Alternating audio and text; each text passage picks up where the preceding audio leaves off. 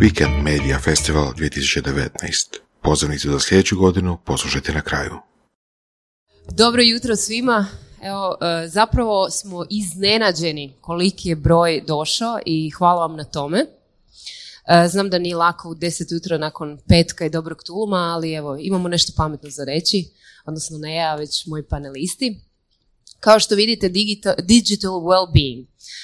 Uh, digitalno pa više manje zapravo svi znamo što znači ovaj naš svijet medija, svih uh, informacija koje dobivamo i konzumiramo kroz naše elektroničke naprave, a well-being zapravo da smo dobro, da naše vrijeme znamo i možemo provesti onako kako želimo i u skladu s nekim našim normama i uvjerenjima, da ne ugrožava naše zdravlje. Uh, ja vjerujem da ste se ulovili nekoliko puta da vrtite nešto na svojim ekranima, možda i sada uh, scrollate, malo ste ono pognuti, sve vas već boli, oči trošite i kad vas neko pita što radite ili što gledate, što čitate, nemate pojma. Zapravo ulovili ste se da ste potpuno hooked. E sad, tehnologija je tu i nema smisla živjeti u strahu. Uh, to bi značilo da se bojimo našeg potencijala, našeg razvoja i naše kreativnosti. Ona je danas isprepletena u naravno svim dijelovima našeg života i moramo se nositi s tom kompleksnošću situacije digitalnog doba u kojem živimo. E, naša pažnja je danas fragmentirana i kažu da više onaj multitasking koji tako dobro radimo na tim pametnim telefonima više ne djeluje, zapravo iscrpljuje naš mozak i naše tijelo. Kako naći balans, e, kako biti odgovoran, kako umanjiti stresnosti i negativne strane, a podići svjesnost i iskoristiti sve pozitivne mogućnosti, e, o tome danas pričamo s našim panelistima. Dobro jutro i vama. Evo za početak, Izabela Vrtar je s nama, glavna urednica časopisa Senca i to ona radi već 12 godina. I kada je krenula sa temama o umu i tijelu, trendovima zdravog, održivog i ispunjenog života, E, čitatelji koji su konzumirali taj sadržaj smatrali su se više iz onog alternativnog spektra. Danas je to zapravo mainstream. Evo jedan lijepi veliki pljesak, molim za Izabelu.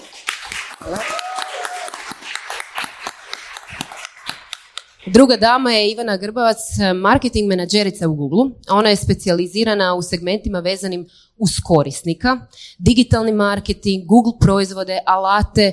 Žena je radila po cijelom svijetu i to naravno zahvaljujući tehnologiji. Još jedan lijepi veliki pljesak za Ivanu. Nadalje imamo Krešimira Madunovića, predsjednika uprave Iskon, Ferovac, marketing mu nije stran, a, sada je posvećen korisničkom iskustvu, korporativnoj kulturi te pozicioniranju Iskona kao inovativnog telekoma. Još jedan pljesak. I Igor Viklušić, dakle, doktor psihologije, predavač, voditelj strateškog razvoja udruge i inicijative Human Digital Intelligence. Bavi se dakle nalaženjem rješenja za efikasno i neškodljivo korištenje digitalnih tehnologija, a kad mu tehnologija ide na živce, samo se vine u visine i u balon, dakle čestitke na tome, našao si očito način kako biti dobro. E, još jedan pljesak za Igora. Evo Igore, odmah počet ću s tobom. Dakle, detektirali smo da ima neki problem. Imamo problem. Kako se ponašati u ovom digitalnom dobu i pritom doista ne postati zombi i ne izgubiti sebe? Da, mislim, ja, u, u ovo doba sada smo možda bili prije pet godina ili prije deset godina čak, ljudi ne bi pričali o tome, govorili bi više ili isključivo o prednostima naše nekakve digitalizacije i povezanosti. Danas već vidimo da ljudi polako se miču, guraju to od sebe ili osjećaju nekakve negativne posljedice. Mislim da većina ljudi vidi to oko sebe, ali možda čak ne, ne, možemo ni shvatiti koliko negativnih posljedica i mi pratimo, dane, neke negativne trendove pratimo zadnjih recimo deseta godina. U Americi i u svijetu danas imamo veliki porast depresija kod tineđera, samobojstva su tineđera porasla za 30%, um, zlopotreba ili pretjerano korištenje antidepresiva, svi ti nekakvi indikatori ovaj, koji su se počeli, počeli javljati negdje između 2010. i 2012. godine kad smo u principu počeli koristiti ove touch screenove i kad su postali nekako integrirali se uz nama i, i postali smo stalno prisutni na internetu,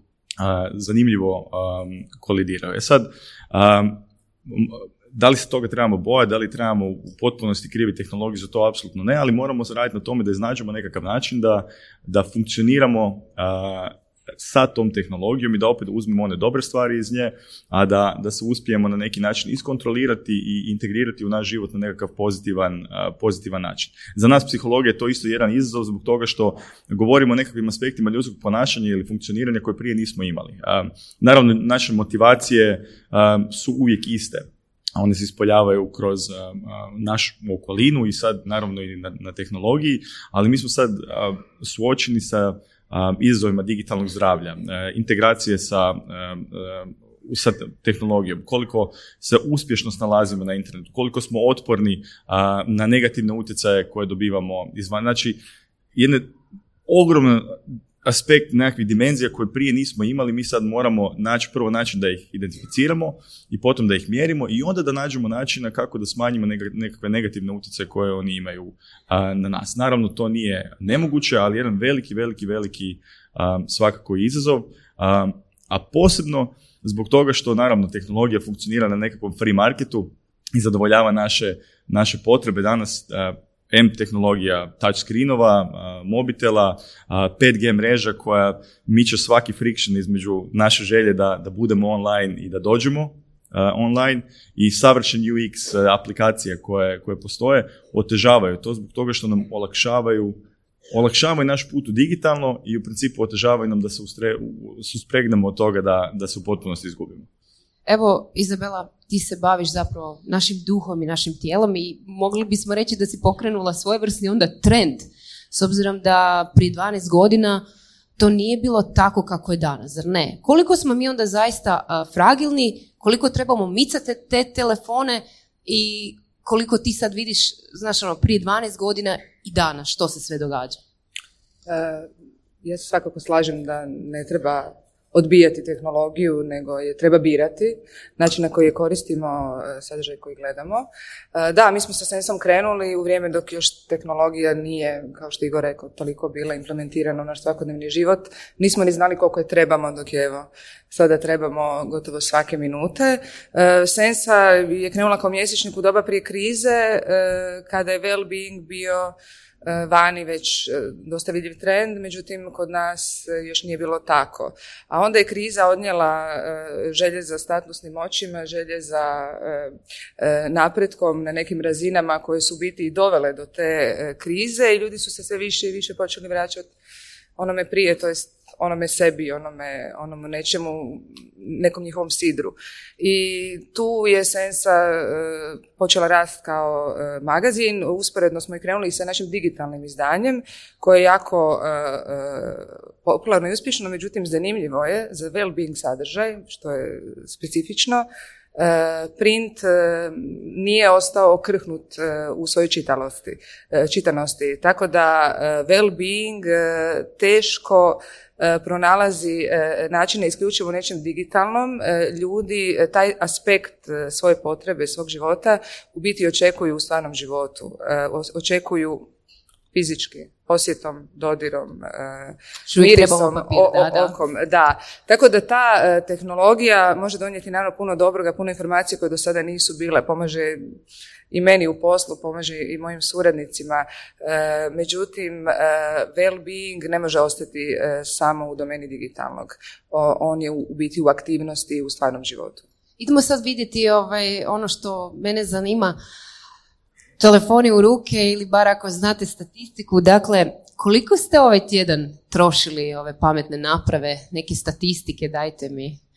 Ivana, da čujem. Ja sam rekorderija, mislim, jutro smo pričali, ponedjeljak 6 sati 44 minute, jer sam bila na putu u moj obraz. Uh-huh. Dobro, i pripremili smo i vikend mediju, tako da Od toga 3 sata u Gmailu.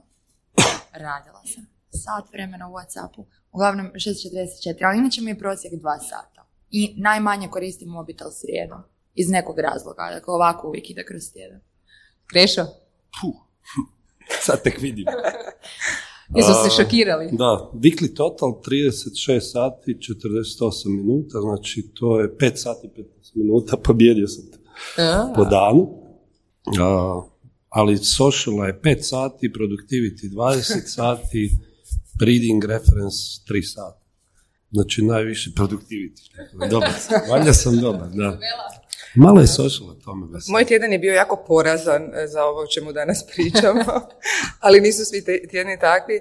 Tako kroz zadnje dva, tri dana, oko šest sati, neću reći gdje ovaj, je bilo provedeno.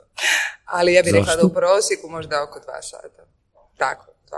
Dobro, Ove tjedan sam imala prosjek tri sata, ali to je samo zbog izvanrednih okolnosti. Izvanredno, dobro, Igore. Da, ja sam, ja sam tu isto na nekakvih groznih pet sati ovaj tjedan. To sam sad pogledao kad sam se pripremao i šta, šta reći. Da, pogledajte tu i tamo te statistike na vašim telefonima. Mislim da ćete se ovako kao kreš sada iznenaditi. Um, krešo, konzumira li onda nas tehnologija ili mi nju konzumiramo? Sad po ovome, šta bi rekao. A mislim, definitivno mi konzumiramo tehnologiju, ja. to, tu nema dvojbe. Ovaj, trenuci kad se ja osobno osjećam da, da me konzumira, u stvari su u trenucima kad imam više vremena i neki nedostatak odgovornosti. Ali to više vidim u stvari kroz klince ovaj, nego kroz sebe, tako da sve ono što sva moja konzumacija tehnologije, u stvari sva naša konzumacija tehnologije ide u smjeru boljeg života, produktivitija, efikasnosti, poboljšanja kvalitete, bilo posla, bilo rada, tako da mi odlučujemo o tome kad je nešto ovaj, korisno za mene osobno, bilo u poslu, bilo privatno, bilo za zabavu, tako da ja smatram da human being ono definitivno sam odluči o tome i konzumira te gru, rubne Ili bi trebali bar sami pa odlučivati. Trebali bi, ali mislim, to je ono osobna odgovornost. Te rubne situacije koje se događaju, ne znam, ja osobno nisam zabrinut na njima. Bio mi je interesantno u stvari poziv za, za panel, pa sam htio čuti ovaj, i što ja to griješim i kako što naučiti, ali nekako ono, uvijek se vratim razmišljajući tome da to je stvarno naša odgovornost i meni osobno ne treba pomoć, osim što mi treba pomoć kroz tehnologiju. Znači, ja imam neke alate, u stvari, koje opet mi pomažu tehnološki, digitalno na neki način kontrolirati sebe, pomoći djeci da se bolje ono, razvijaju i da, da ne uđu u neke zombije koje smo spomenuli tu, tako da opet ono, lijek protiv toga tehnologija. Evo, Ivana, spomenuli smo sada ove alate. Koje alate ima Google u borbi sa ovim digitalnim prejedanjem? Pa mislim, mi smo se uvijek kao kompanija ponosili time da korisnik što prije ode s naše stranice. Kad pretražujete ispod imate onaj lijepi 0,000 sekundi je trebalo da pronađemo nešto za vas. tako da što prije bržete, to, što prije odete, to znači da smo mi bolje odradili svoj posao. ali prošle godine smo proveli istraživanje sa svojim korisnicima i vidjeli smo da 70% korisnika zapravo želi pomoć u pronalaženju svog digitalnog balansa se nadovezujem i na, na Igorove statistike. Um, I mislim da kao kompanija osjećamo veliku odgovornost uh, da to napravimo kako se spada. Uh, jer ako uzmemo u obzir da, ne znam, na svijetu postoji 2,5 milijarde Android uređaja, uh, mi smo zaista prisutni u, u ljudskim životima. I kao kompanija vjerujemo da tehnologija u principu treba pomoći da bolje živite svoj život, a ne odvući vas od njega. Um, i postoji nekoliko recimo praktičnih alata koje možete koristiti, koje bi možda i ja trebala koristiti sa svojih 6 sati 44 minute u ponedjeljak. Um, dakle, imamo funkciju koja se zove šuš ili tiho. Uh, kada okrenete mobitel da ne dobivate pozive, notifikacije itd. Onda imamo uh, nešto što se zove wind down. Um, to možete uključiti i onda vam se na večer um, ekran pretvori u crno-bijeli, što dokazano zapravo smanjuje vrijeme provedeno na, na ekranu. Um, imamo nešto što se zove Family Link, gdje možete ograničiti e, vrijeme na ekranu i svoje djeci, cijeloj obitelji, uh, pogledati statistike i tako dalje. Ali u, u principu sva ta neka pravila ili uh, posvećenost uh, digitalnom well-beingu je uh, unesena i u naše proizvode. Recimo, ne znam, na YouTube možete sve notifikacije dobiti jednom dnevno, inače ograničavanje broja notifikacija pomaže da se, da se nosimo sa tolikom prisutnošću tehnologije u našem životu. I čak imamo i cijeli, recimo, video i u principu tips and tricks za digitalni well-being na stranici koja se zove Digitalna garaža, koja je naša stranica za edukaciju i digitalne vještine. Dakle, imamo sve moguće nekakve i alate i neka sada već znanja. Igore, kako ne hejtat digitalno doba i ono što je kao Krešo rekao, mi to možemo sami odlučiti koliko nam je dovoljno ne. Je li to uistinu tako? Da, mislim, nema, nema, smisla, nema smisla hejtat, ovaj, trebamo stvari prihvatiti kakve jesu, ne, ne smijemo zaboraviti boljet i trodimenzionalni svijeta, ne samo, samo ovaj dva, ne. Um, ovo što Ivana kaže, ovi svi nekakvi tehnofixovi su genijalni. Samo u kojem trenutku mi se upoznajemo s njima, koliko ih dobro koristimo, kad znamo da imamo problemi, kad ih trebamo koristiti. Naše pristupanje digitalnom, mi sad znamo da, da, imamo, nekak, da imamo problem. lijepo je reći, imamo samo kontrolu, to sve zavisi na meni. Ali tu, znači, tu su nekakvi, okruženi smo s ljudima koji više ili manje mogu i, ispoljavati svoju samokontrolu, inače ne bi bili i ovdje uspjeli su kroz sve izazove u svom životu proći i raditi ono što bi trebali raditi da bi bili, da bi bili ovdje. Za većinu ljudi u nekom barem aspektu njihovog života ta samokontrola ne postoji. Posebno ako je sve u toj tehnologiji napravljeno upravo da zaobiđe na svaki način svaki oblik naše, naše samokontrole. Technofix ovaj je fenomenalan. Ako hoćete smršaviti, ne jest manje slatkog, najbolje ne imati slatku u, u, smočnici. Mislim, ili se pouzdati u svoju samokontrolu, ili ako ne želiš biti na mobitelu prije spavanja, najlakše je ne imati mobitel u sobi, a ne računa da ćeš biti pun samokontrole a, kad to napraviš. Ali da bi mi uspjeli voljeti svoje vrijeme na internetu i najbolje, najbolje ga provoditi, moramo stvarno naći način da, da ljudima prenesemo upravo i opasnosti i pozitivne strane toga je da ih naučimo snalaziti se bolje u digitalnom okruženju. Ne postoji više nedigitalno i digitalno mi. svi smo umreženi. brojke, i, brojke su neumoljive i, i bit će još više toga. Većina ljudi danas sreće svoje partnere online. Komuniciramo najviše sa svojom obitelji preko aplikacija za, za, za četanje. Oni naj, najljudskiji aspekti našeg života su danas u digitalnom. Normalno da jesu, zato što su to neke naše najveće potrebe i, i digitalni svijet je bio tu da, da, mu, da mu zadovolji. Ali um, gubimo se u toj, u toj, cijeloj, u toj cijeloj priči trebamo raditi i sa tehnološke kompanije i nekakav odgovornost i, i moje struke je da ljude počnemo učiti kako da se bolje integriraju u taj svijet i da, da kroz njega žive na jedan zdravi, zdravi način. Kao što nam je trebalo jako dugo vremena da razvijemo nekako javno zdravstvo koje nam pomaže da izbjegnemo opasnosti života u stvarnom svijetu, tako trebamo na neki način govoriti o nekakvom digitalnom zdravstvu, ajde sad, to je možda nekakav široki termin, koji će nam upravo pomoći da nekakvu tu nekakvu mentalnu higijenu održavamo i, i online. Dobro, onda je Izabela u kojem trenutku recimo usporiti s tom konzumacijom i otići na digitalnu dijetu? A, e, samo ne osjećaj e, kad ti dođe notifikacija pa kad te štrecne kao mali infarkt i onda to doživiš nekoliko puta dnevno. Ja, Krešo očito ne.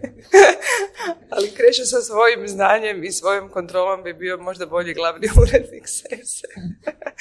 od mene koja očito patim od onog e, famoznog FOMO-a, Uh, fear of missing out. U biti patim od njega od kad sam e, dijete jer me užasno zanimalo sve i tjeralo me da, da stvari samo proučavam, tražim. Ja sam u kreativnoj e, industriji. Počinjalo je ovaj, sa magazinima, sa informacijama koje nisam i znala da će mi jedno biti bitne, pa od onoga da si zadnji u diskoteci, još su bile diskoteke kad sam ja izlazila, e, da ne propustiš slučajno neku pjesmu koju želiš čuti, a danas u digitalnom e, svijetu taj fear of missing out je zaista, ove, nije njegov boom, on je u biti konstanta. E, to je, mislim, stvar koju treba adresirati i priznati onako duboko i svjesno sam sebi da imaš problem, a to je problem prije još si nekako mogao ovaj, ne biti toliko okružen informacijama koje bi te povukle svuda, a danas je ta samokontrola i ta svjesnost u biti užasno teška. I ono što je, e, kažu, relaksacija, meditacija, e, mindfulness, e, stvari je i vrlo ozbiljnog razgovora sam sa sobom. Jer to dok sve to digitalno prolazi kraj nas i tom brzinom koja prolazi, a mi imamo osjećaj da smo nešto iskusili samo zato što smo to vidjeli, e, ostaje zaista praznina onog stvarnog doživljaja i osjećaja. Tako da kada, evo, odradimo prvo taj razgovor kao i ja sa sobom. Ove, onda je vrijeme za, za digitalnu dijetu. Ona uključuje, kao i svaka dijeta, rijetko kome uspije. E, zato što u biti zahtjeva veći trud od same odluke, a to je, kako je rekao Igor, i neki akcijski plan i ne oslanjati se na e, samu uvjerenost da si ti jači od toga. A toliko iskušenja. Jer ja s druge strane mislim da je ipak to e, puno jače od e, većine ljudi. Evo Ivana, e, dobro Izabela zapravo sad ovaj uvod napravila. Kako popričati sa tim svojim ja? Osjećaš li ti da stalno moraš biti na telefonu, da moraš odgovoriti na mail, da tebe možda štrecne isto, nekakva notifikacija? Često me štrecne, ali mislim da to nije do posla kojim se ja bavim ili slično. inače ne vjerujem u koncept da recimo sada sve treba biti određeno i da uvijek trebam biti na poslu samo od 9 do 5 e, i tako dalje. To je više fluidno, pogotovo ja mislim danas u bilo kojoj industriji. da je nekako lakše se nositi sa svim tim um, ako je sve tako i tako privatni poslovni život i digitalni i pravi su isprepleteni. Kao što je Igor rekao, ono najhumanije u nama je zapravo ono zašto koristimo tehnologiju. Um, I kad pogledamo, ne znam, top uh, pretraživanja svake godine um, koje objavljujemo u 12. mjesecu, tada isto vidimo, mi smo samo ljudi. Dakle, tražimo kako voljeti nekoga, uh, kako popraviti nešto, kako pomoći izbjeglicama i tako dalje. E sad, što se tiče što napraviti s tim, ja sam se dosta tome posvetila u zadnje vrijeme jer sam stalno pred ekranom i puno vremena provodim uz tehnologiju. I recimo ono što, što na poslu radim je da imamo sastanke bez uređaja. Dakle, ok, e, nema smisla tipkat na laptop ili biti na mobitelu kad je nas pet u sobi. Često radimo sastanke tako da odem u šetnju. Um, I to. Uklonila sam gotovo sve notifikacije sa, sa mobitela um, i za messaging apps i za Gmail i tako dalje.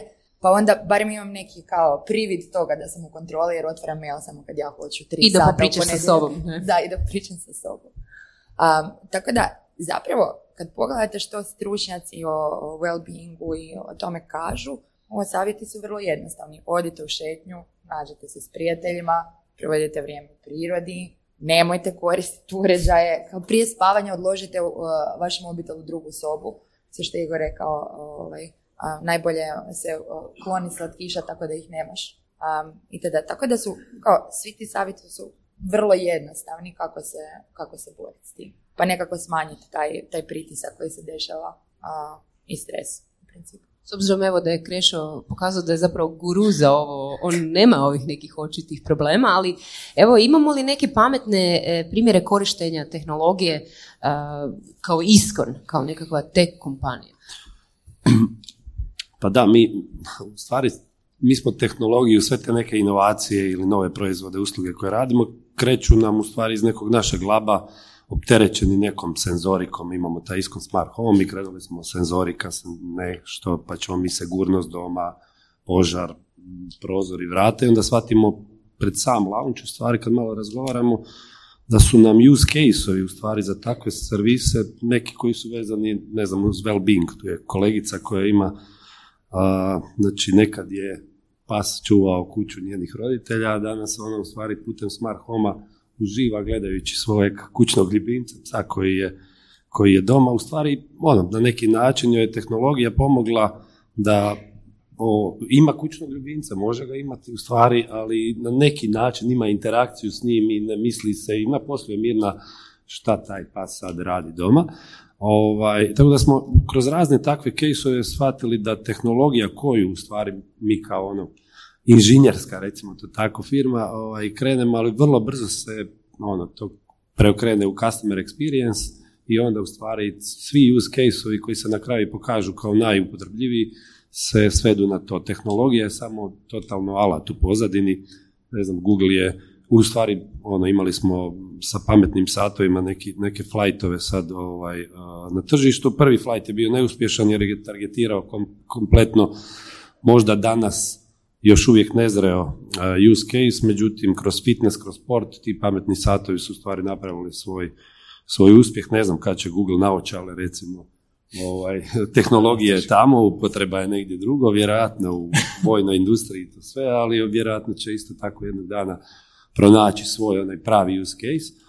Tako da ovaj, imamo drugi case u Iskonu, to je ta naša interaktivna televizija, nekad je to bilo pauziraj, vrati, naprijed, nazad, basic tehnologija, ona sa kazetofona. A, danas je to u stvari machine learning u pozadini i recommendation u stvari koju na prvom ekranu onaj prenos digitalnog svijeta na male ekrane preporučuje sadržaj koji je personaliziran. Tako da ono, u pozadini koristimo jako puno sve nove tehnologije, sad malo se bavimo i blockchainom i IoT-om još od prije, ali u stvari ono, sve to stoji negdje dok ne pronađemo pravi, pravi use case u stvari koji je onaj sa customer experience strane prihvaćen. Evo Ivana, ti si spomenula da si putovala. Kako se svijet nosi s ovim? Što, što kaže ovaj, i Švedska, i Irska, svugdje si bila, Singapur, uh, imaju, imaju li oni problem i kako se oni nose? Osim što vjerojatno isto na sastancima miću telefone ili kad su na partijima, ono, to sam doživjela, imate vreću koja blokira signal, stave svi telefone unutra ili svoje uređaje i kao, evo, družimo se.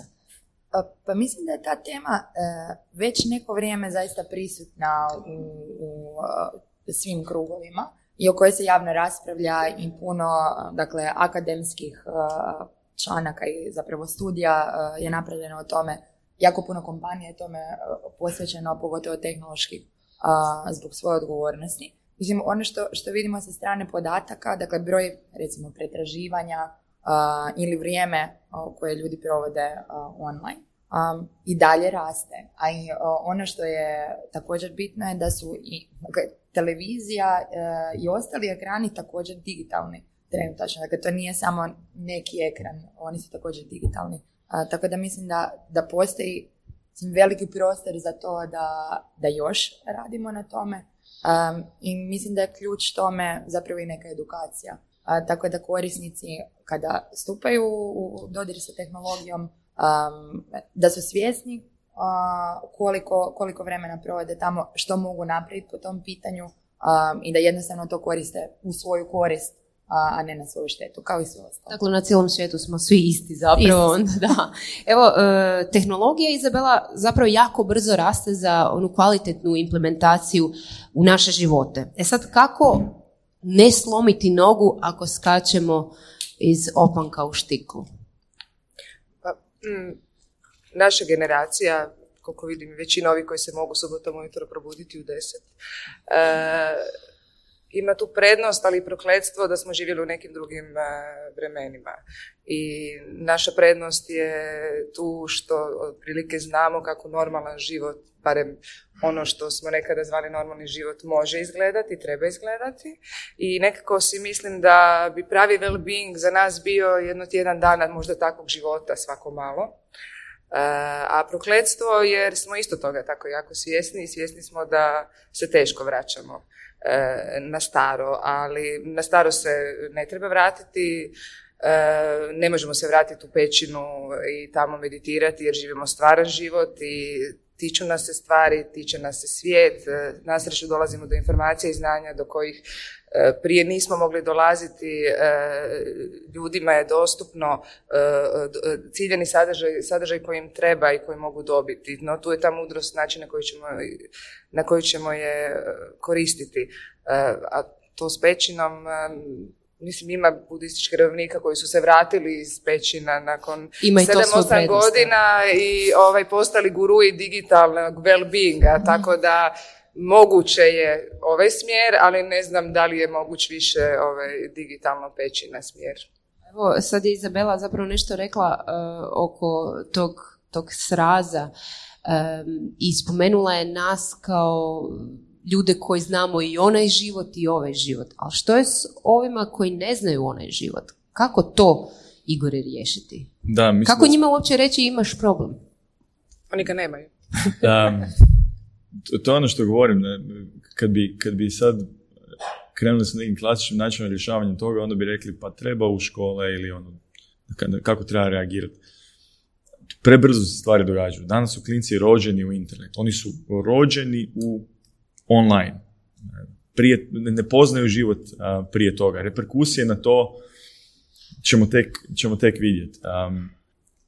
tehnologija je realnost i naša budućnost i bez nje i, i što više nekakvih tehnoloških rješenja mi uopće nemamo nade da preživimo kao, kao civilizacija ili, ili kao vrsta. Ali moramo iznaći nekakve pametne načine da se, da, se, da se s tim na neki način nosimo. Ono što je, što je zanimljivo, možemo to usporediti sa, sa bilo, bilo kojim abundanceom ili sve što smo tražili u svom životu i kad, kad, je, kad je to postalo dostupno, primjerice hrana u zapadnom društvu je nešto što sad većina ljudi si stvarno može i priuštiti, možemo a, dovoljno nutrijenata unes da bi preživjeli, ali ih unosimo previše. A, isto tako, trebala nam je povezanost. Htjeli smo optimizirati način da, da što više komuniciramo s ljudima, tražimo a, način da sami sebe možemo dokazati pred drugima, da gradimo svoj status, to nam je užasno bitno kao nekakva motivacija u bilo kojem aspektu, prenijeli smo to i, i online. Ali u kojem trenutku mi prestanemo jest treći hamburger ili čips ili slatko, na isti način imamo te izazove i u digitalnom svijetu. I znamo iz svih drugih aspekata našeg života da je jako teško, ovo što smo govorili, povući nekakvu crtu um, i reći koliko je, koliko je dosta. I opet svi razlikuju se. Neki ljudi su uh, savjesniji, neki ljudi su uh, otporniji, neki ljudi su više emotivno stabilni, neki nisu. To su one klasične nekakve naše razlike u ličnosti. I prva, prva stvar je nekako identificiranje naših slabosti, a nakon toga polako pokušati uz tehnologiju a, pružiti nekakve načine da se ljudi zdravo sa njom integriraju i da te nekakve svoje izazove smanje. morate shvatiti da mi koristimo tu tehnologiju zato što nam pruža zadovoljstvo, ne zato što nam je teško. Ali kratkoročni high uzrokuje dugoročni low. svaki, svako scrollanje po, po Facebooku je mali reward loop.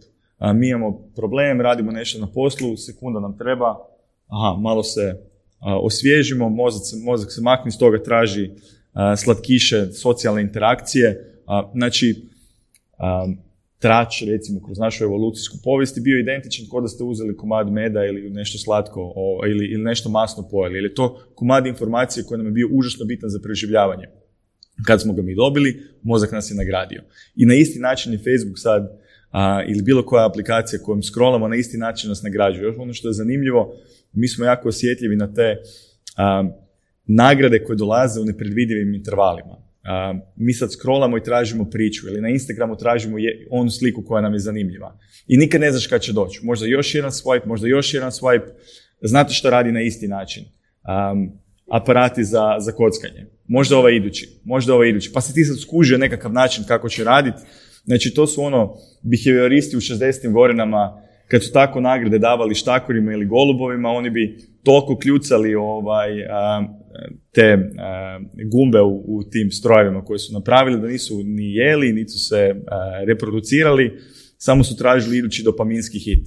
To su aplikacije, aplikacije danas. Ne? I ono što mi nekako moramo napraviti, imamo osjećaj reagirati bolje. Imamo potencijal stvarno razviti nekakvu ovisnost, izgubiti se u tome, ali naša reakcija mora biti bolja nego što radimo primjerice za cigarete ili za kockanje gdje ono imaš ono, ako imate problema s tim, nazovite ovaj broj. Jednom kad shvatiš da imaš problem, ti si izgubio svoj život na, na scrollanju i dugoročno kad se vraćaš u stvarni svijet, čeka te veliki šok, stvari koje nisi realizirao i tada kreće ova depresija ili u principu ljudi onda posebno u svojim nekakvim ono formativnim godinama kad, kad je samo kontrola puno slabija, realno. Um, nemaju, um, nisu bili upozoreni. A roditelji, znači isto kao što su se klinci našli u digitalnom svijetu i ne znaju bolje, roditelji se nisu, ne znaju se nositi s tim, zato što tehnologije koje klinci implementiraju u svoj život su nešto što je njima jako teško um, za pohvatiti. Tako da, taj sraz opet generacija ovaj, je nešto što opet moramo uzeti u obzir. Evo, priča si o tom kljucanju, kljucanju, to je dosta čest prizor kad vidite uh, u restoranu obitelji s djecom, onda ta djeca zapravo samo kljucaju po tim telefonima. Krešo, kako ne napraviti zombi od te djece? Ovo što je Igor spomenuo, ja možda osobno imam sreće zbog baš poznavanja tehnologije, to, to mi je ono svakodnevni život, ovaj, a djeca kod djece u stvari oni gledajući općenito, barem ono, moji klinci konstantno pokušavaju hakirati kućna prava. Znači, a, I meni je interesantno, pogotovo kroz, te, kroz digitalno hakiranje, u stvari ja njima dam digitalni zadatak blokiranjem, parental kontrolom, HT, o, blokada i tako dalje. Ovo je level pro. I čekam drugi dan. Što? Ovo je level pro, totalno. Pa mislim, to, to je, ali interesantno je da sutra dan, on, veliki smješak, zadovoljstvo, oni su u stvari hakirali to. Tako da, to je moj način, na neki način njihovog digitalnog odgoja, jer znam da će, mislim, ja sam pokušavao zaobići neka fizička kućna pravila u svom djetinstvu, tako da ovaj, oni jednostavno sva ta pravila, i to je njihov način odrastanja, razvijanja. Ja to smatram da neće zbog toga postati zombi, nego da ću ih pripremiti za digitalno doba, čak, čak još više. E sad, da li koliko oni provode uz digitalne sadržaje i na nekakvim pametnim uređajima? Koliko provode vremena? Pa moram njihov screen time, nisam davno pogledao, ali u pravilu ja kad osjetim, vidim, onda reagiram sa tim nekakvim ograničenjima digitalnim. Većinom, ovaj, tako da mali se hvali u stvari da je ovo ljeto bio najviše u razredu provodio na, na igricama, sad je li to bilo ono, fore radi da izmislio neku brojku ili ne, ne znam ovaj, I nije to jednostavno. Mislim, ja mogu reći osobno za sebe. Preko, na godišnjem odmoru mislim da sam provodio više vremena na digitalnom u pojedinim trenucima čitajući vijesti i sve te neke stvari. Zašto? Višak vremena, nedostatak odgovornosti. Vrlo jednostavno. Imao sam ono, višak, nisam, dok nisam malo ribario i takve stvari, ovaj, odvuklo me u stvari u tom, u tom smjeru, bez obzira na moju self-awareness odgovornost, ali ono, višak vremena stvara te stvari. Tako da vraćam se na klince sport, glazba, ono, zabava, neka, neki sporedne aktivnosti, jedini lijek, uz, ajde, ja imam sreće pa mogu se tehnološki malo ovaj, pobrinuti da neki parental kontrol imamo u stvari u nekim, što se tiče uporabe digitalnih Igore, pričali smo, evo sad kad smo i na djeci nekakvoj edukaciji, što onda? E, s obzirom da znamo da je dosta, bar kod nas, teško uvesti neke edukacije i pričali smo prije i naš zdravstveni odgoj i građanski odgoj, sve to pati. Kako onda još e, dovesti ovaj digitalni odgoj? Da, to je sad veliki izazov. Između oslog, to je nešto što mi sad radimo sa tom našom inicijativom i udrugom i tu stvarno pozivamo ono od medija do teh kompanija do, do NGO-a ili, ili sami nekakvih vladinih institucija trebamo sjesti i vidjeti šta možemo zaista napraviti, kako možemo imati najveći rič da, da dođemo do prvenstveno do roditelja, da, da, im damo nekakve smjernice, da im damo nekakva znanja, ali mi se u principu nismo u dobroj poziciji zbog toga što uvijek je, to je nekakav ono, utrka u naoružanju, neko smisli nešto drugo, priroda će iznaći svoj način ili ljudska priroda će iznaći svoj način da, da to na neki način zaobiđu. Ono što se sigurno ne smijemo um, uljuljkati i, nadati se da će se to riješiti ili da ćemo sad mi napraviti reformu školstva koji će to uh, integrirati. Na kraju stvarno spada na, na pojedince koji su odlučili, ok, gle, ovaj problem, identificirali smo ga, ajmo iznaći način da, da, da to napravimo. Prvenstveno, kad govorimo o, o digitalnom, digitalno zdravlje je samo jedan od aspekata našeg nekakvog digitalnog postojanja. Um, mi smo uspjeli identificirati uh, nekakvih pet dimenzija, između oslog je nekakav ono digitalna vještina ili nekakav dexterity, što bi bilo ono uspješnost da implementiramo različite tech fixove, da zaštitimo svoju um, online uh, prisutnost, da ne jedemo svoje podatke svugdje. Um, to je jedan aspekt koji će utjecati na naše zdravlje, ali, ali je blisko vezan s to. Nekakav resilience, uh, da smo, da se uspijemo nositi sa izazovima uh, stalne prisutnosti online, eventualnog nekakvog bullyinga, um, da uspijemo um, prebroditi um, um, nekakve teške trenutke koji se, koji se javljaju zbog naše uh, izloženosti internetu. Uglavnom, um, to nije, zdravlje je samo jedan od aspekata našeg digitalnog ovaj, postojanja. Mi sad tek radimo na, na identifikaciji šta to točno je, da bi onda vidjeli što možemo napraviti i gledati koliko će te, koliko će te stvari biti bit učinkovite. Nemamo za sad nekakav jednostavan flaster i nemamo nekakvo jednostavno rješenje koje možemo pružiti, ali ako išta je ovo nekakav poziv i nekakvo nakon ovih deset godina intenzivne ovaj, integracije sa, sa online svijetom, vidimo da, da imamo potrebu da, da to krenemo što više razvijati. Ovo što je Ivana govorila, Google da razvija alate, prepoznali su to, 70% ljudi kaže da ok, treba mi pomoć. I sad na nama je da, da, da to na neki način ne samo pružimo, nego da ljude naučimo da problem identificiraju dovoljno rano i da im onda damo načine da, da koristite te tehnologije zajedno sa, sa nekakvim drugim stvarima. Mislim, na kraju dana, ono što smo bili govorili, kad, kad neko govori o well-beingu, e, nije to rocket science. E, za većinu stvari, ako hoćeš da ti, ne znam, ono, proteče malo više dopamina, serotonina kroz, kroz tijelo, počni se baviti sportom, provedi više vremena ovaj, u prirodi, naspavaj se. samo, to je ono, ko kad si ljut pa ti nego kaže smiri se. Mislim, uh, ok, super, ali moj život, moja realnost je sasvim drugačija od toga. Ne? Uh, I opet ljudima treba pomoći na neki način reći, ok, sad trebaš napraviti ovo. Uh, jel, ako išta, ako išta znaš o psihologiji, um, znaš da računanje da će ljudi sami promijeniti svoje ponašanje, mislim, između ostalog to se veže za ekonomiju. I sad za ekološku osviještenost i sad mi trebamo početi mijenjati svoje nekakve navike to se nikad neće dogoditi ako se, ako se okolina ne strukturira na takav način da nam je taj odabir lagan i da mi imamo nekakve koristi od toga, bilo statusne, a bilo radi naše djece ili bilo čega drugoga. Ne? Tako da odgovornost na kraju dana je na nama, tehnologija je divna stvar, a točno što moramo napraviti, a, trebamo se skupiti sad i krenuti krenut o tome razmišljati više. Idemo se skupiti i razmišljati. E, i dat evo nekakve tri, četiri rečenice uh, svaki od vas uh, digital well-being i ono suma sumarum ovog panela. Krešo? Hm. Ja sam mislio da ću sa ove psihološke strane čuti još neke pametne, ovaj, bolje, ajmo reći savjete ne pametne. Igor, da ću se malo, bolje. Ja se malo, nisam, ništa nisam ja. se još... Nisam idemo, idemo knjižnicu ponovno, pa ću.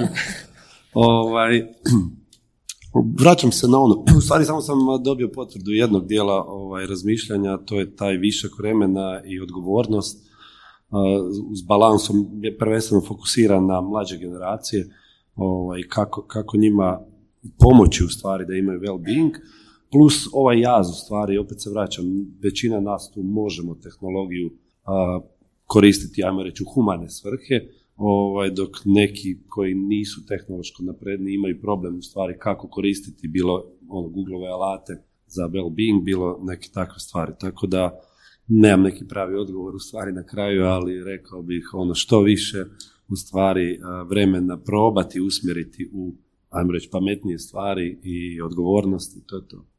Ivana? pa za mene tri stvari, ja mislim. Prvo, svi se slažemo, odlično, jedan nježan panel. A druga stvar, mislim da, kao isto vrlo jednostavno, balans je bitan, kao i u svemu. A, I treća stvar je da ukoliko imamo problem, da postoje alati koji nam mogu u tome, u tome pomoći i možemo zapravo vidjeti, istražiti na koji način možemo postići taj balans i živjeti svoj život bolje uz pomoć tehnologije, a ne uz štetu. Izabela? Pa pravi savjet bi bila neka, neka ravnoteža kako je postići, e, to je već savjet koji bi netko trebao dati meni. E, ali, evo, jutro sam, recimo inače meditiram uz aplikaciju, jutro sam na svoju krasnu, ove, te, da, krasnu uh, redovničku aplikaciju. jutro sam na terasu sjela i rekao krasno jutro, idem meditirati ovako u, u, u real life-u. I onda je jedan galeb došao i toliko se glasao da, sam, da me štrecalo stalno kao da je notifikacija. I shvatila sam da nekad ide ovako, a nekad ide, ide onako, samo da implementirati treba. I onaj FOMO, uh, sada je hit JOMO, Joy of Missing Out, znači to neko zadovoljstvo ovaj, biti od toga, da, od propuštanja. Evo, treba propustiti e, ono što te tjera da scrollaš sljedeće, sljedeće, sljedeće. Treba stati možda na prvom ili na drugom sljedeće. Samo me onda zanima, moraš promijeniti zvuk na notifikacijama ako te baš podsjeća na galeba. Znaš. Isključit ću sve. Iako još imam samo jednu, ovaj, ali i, ta ide nakon ovog. Okay. Igore, imaš li ovo, kao što Krežo kaže, nešto još, još pametnije? Iz rukava. Da, da, se čeka. Da, da, A sad, za psihološki tri. Koji će riješiti sve. Inače, inače Igor mrzi ovo self-help ili nešto preko ovog, tako da ne, nemojte u tom Da, smjeru da, samo ići. nažalost ljudi, ovaj, Evo, slaže se. da. kao što moj prijatelj je upravo rekao, ovaj, em, nema, nema jednostavnog rješenja i svako ko vam želi prodati jednostavno rješenje u principu ima neke, neke svoje druge stvari u rukavu, a, zato ja evo, nisam nekakav ono, zagovornik uh, self-helpa. O, Tri jednostavna rješenja za promijeniti život, onda skužiš da ovaj, nakon ta tri jednostavno nisi uspio i na kraju si puno gore nego što si, nego što si bio. Ali ono što ja jako, jako vjerujem i ono što mi u HDI-u sad i radimo i radimo i na edukacijama, um, radimo i sa nekakvim radionicama gdje ljudi uspiju uopće procijeniti gdje su problemi um, i on- ono što vjerujem da ako znamo više, um, da, da će nam biti bolje. Um, I samo, samo osvješćivanje ovih stvari, um, bez nekakvih uh, pretenzija da su to uh, stvari koje se dugoročno na globalnoj razini mogu lagano riješiti, svejedno na individualnoj razini mi imamo nekakve alate kojima ljudima možemo pomoći identificirati stvari, gdje kaskaju, gdje je za njih osobno je rizik najveći ili otkud dolaze njihovi problemi i, i pokušati te stvari umanjiti. Tako da mi a, smo nekako op- optimistični, a, vidimo već rezultate toga a, i sama činjenica da ste vi ovdje a, će vas možda potaknuti da, da prepoznate problem koji možda niste znali da imate, a, da vidite kod ljudi a, koji vas okružuju ili u svom radnom okruženju stvari koje nisu dobre. Posebno moramo paziti na, na klince zbog toga što, velim, to su nekakve formativne godine i ne smijemo pustiti da ih digitalna cesta jel, odgoji sama.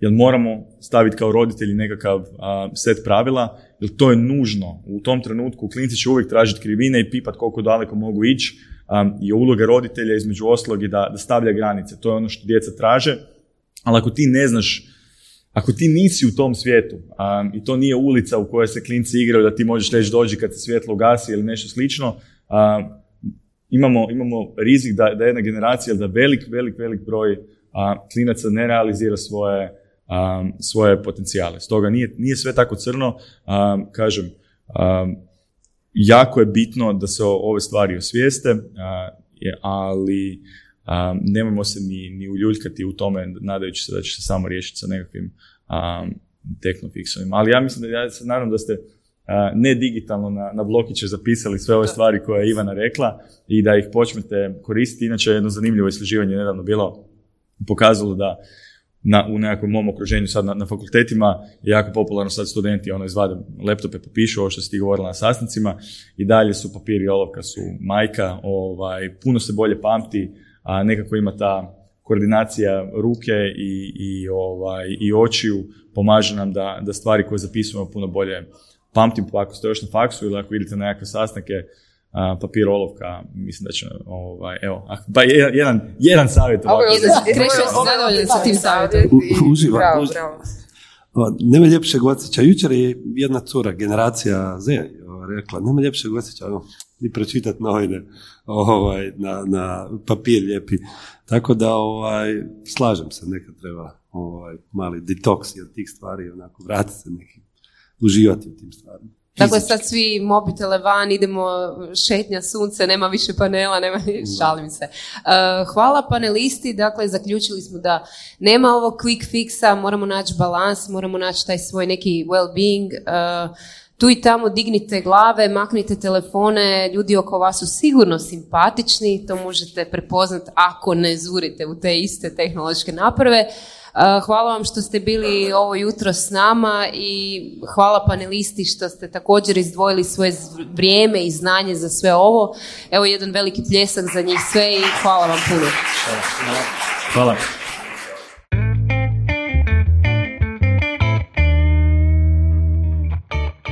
Weekend Media Festival u suradnju sa surovim strastima objavljuje snimke za Weekend Media Festivala imamo Tomo Ricova i želimo vam predočiti kako je bilo prošle godine i najaviti sljedeću.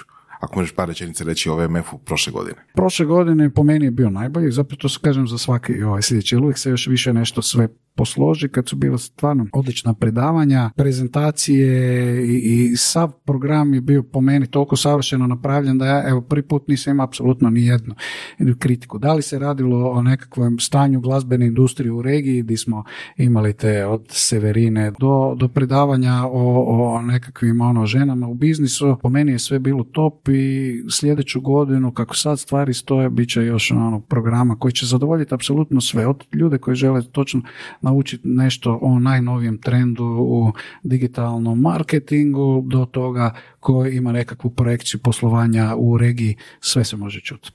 intervju sa Tomom možete poslušati u našem podcastu, našoj epizodi podcasta i vidimo se na VMF-u 2020. Da, to će biti sada 24.9. tako da Evo, pozivam sve, dođite, inspirirajte se kao što sam ja zapravo inspiriran na festivalu, otvorio svoj festival.